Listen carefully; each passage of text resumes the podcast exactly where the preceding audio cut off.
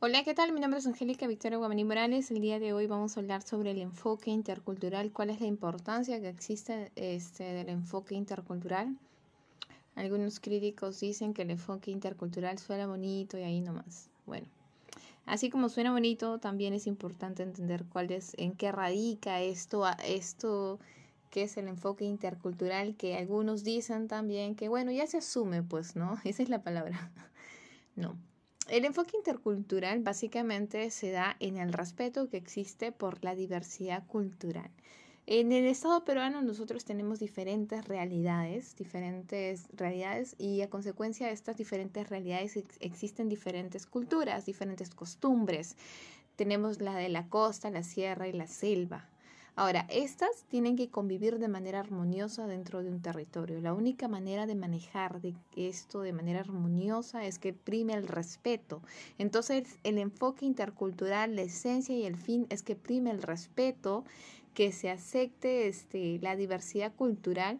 Entonces, va a permitir eh, un escenario donde prima el respeto, donde se dé el reconocimiento a las diferentes culturas dentro del territorio.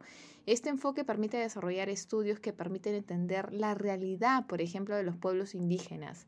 Ahora, cuando uno desarrolla un estudio con un enfoque intercultural sobre la conducta de ciertas comunidades campesinas, de, de ciertos este, pueblos indígenas, el, enfoque intercultural le permite a la persona que está realizando esta investigación tener otra visión de lo que viene a ser la conducta de estos pueblos indígenas. Ahora, la persona que se beneficia de esto no solo vienen a ser las comunidades nativas, no solo el Estado peruano, autoridades del Estado peruano, sino la persona que está leyendo ese estudio, porque está manejando este, una visión nueva y esto en el futuro va a generar un impacto en las diferentes generaciones. Ahora, sin salirnos del tema, el enfoque intercultural va a tener como fin, por ejemplo, este que prima el respeto a las diferentes culturas que se dan dentro del Estado peruano. Es uno de los ingredientes principales, creo yo, de lo que viene a ser participación ciudadana. Y cuando hablamos de participación ciudadana hay que hablar de la efectividad que se maneja dentro de participación ciudadana. Uno de los, podríamos, podríamos fraccionar participación ciudadana en seis elementos y uno de los elementos es, viene a ser el enfoque intercultural, que viene a ser el respeto por las diferentes culturas que se dan dentro de un territorio. Por ejemplo, siempre, siempre, siempre es muy sonado el enfoque intercultural en lo que viene a ser consulta previa y participación ciudadana, pero también hay que manejar este enfoque intercultural.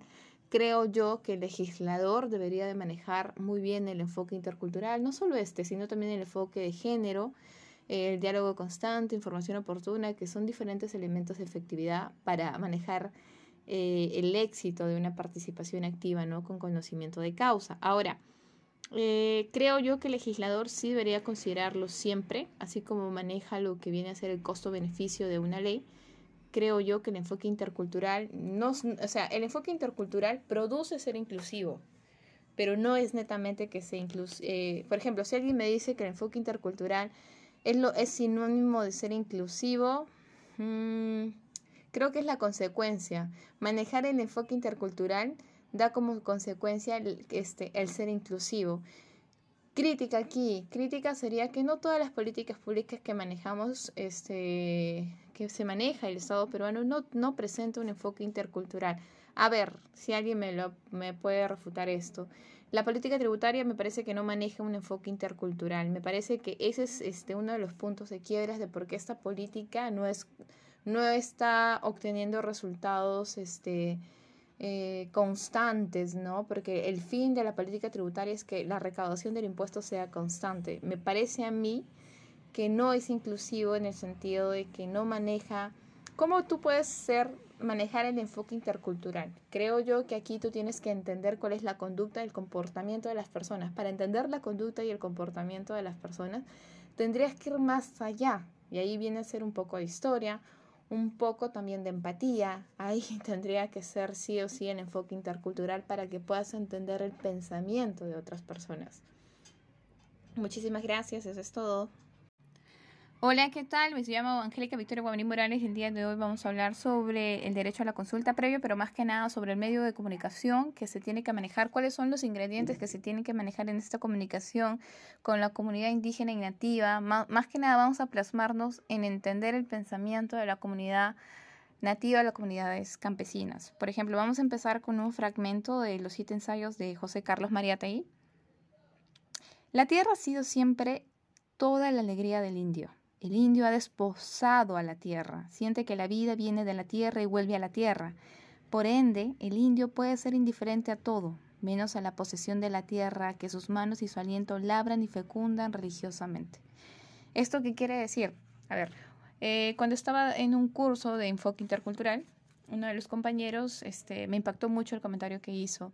Eh, cuando tú manejas un enfoque intercultural, tú no puedes pretender ir y hacer una, un diálogo informativo, perdón, un taller informativo, parte del estudio de impacto ambiental, no puedes pretender ir y decirle a la población de que la tierra le pertenece al Estado y no a ustedes, de que el subsuelo no les pertenece a ustedes, ustedes son simplemente habitantes del territorio, pero así como ustedes, ustedes tienen tal vez la errónea concepción de que ustedes son dueños de la tierra y la tierra no les pertenece.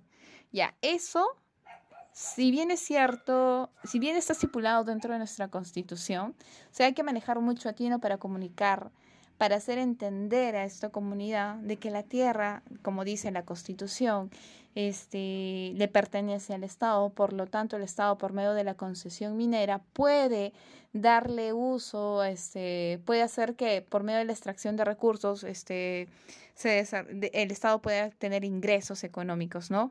Ahora, en este punto yo siempre y en base a este, este fragmento de siete ensayos de José Carlos Mariátegui tenemos que entender que, como dice José Carlos Mariátegui, el indio ha desposado a la tierra. Para él la tierra lo es todo, o sea, para él, él vive por la tierra, para él la tierra es santa, para él su, su, sentir, su ser de vivir, su existencia en este mundo es en base a la tierra, por lo tanto él tiene el deber y el fin de de respetar y hacer que se respete a la tierra. Si alguien ataca un árbol, el, este, las comunidades indígenas campesinas consideran al árbol como un hermano. Entonces, si alguien ataca a tu hermano, tú procedes a atacar. Entonces, si tú logras entender esta visión y este pensamiento, vas a tener un mayor atino para comunicarte con las comunidades campesinas.